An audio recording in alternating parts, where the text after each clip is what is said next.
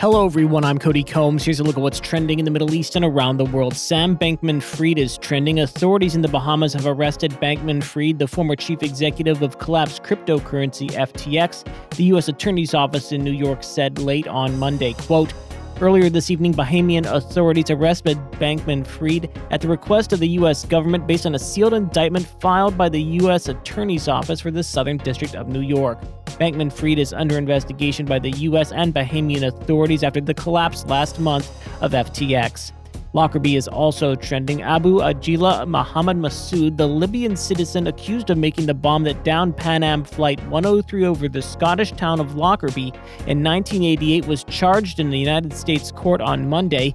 All 243 passengers and 16 crew were killed when a bomb exploded aboard the Pan Am flight from Frankfurt, Germany to Detroit via London, making it the deadliest terrorist attack in British history.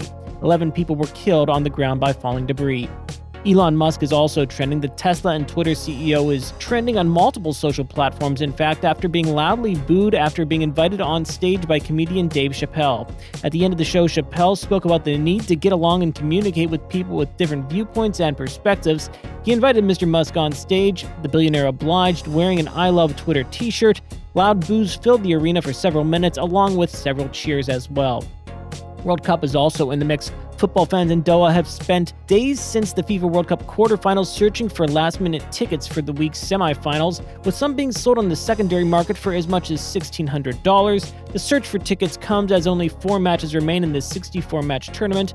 Croatia versus Argentina on Tuesday night and France versus Morocco on Wednesday will be followed by the third place playoff on Saturday and the final, of course, on Sunday. That's it for today's trending Middle East update. For our full range of podcasts, head on over to our comprehensive podcast section at thenationalnews.com.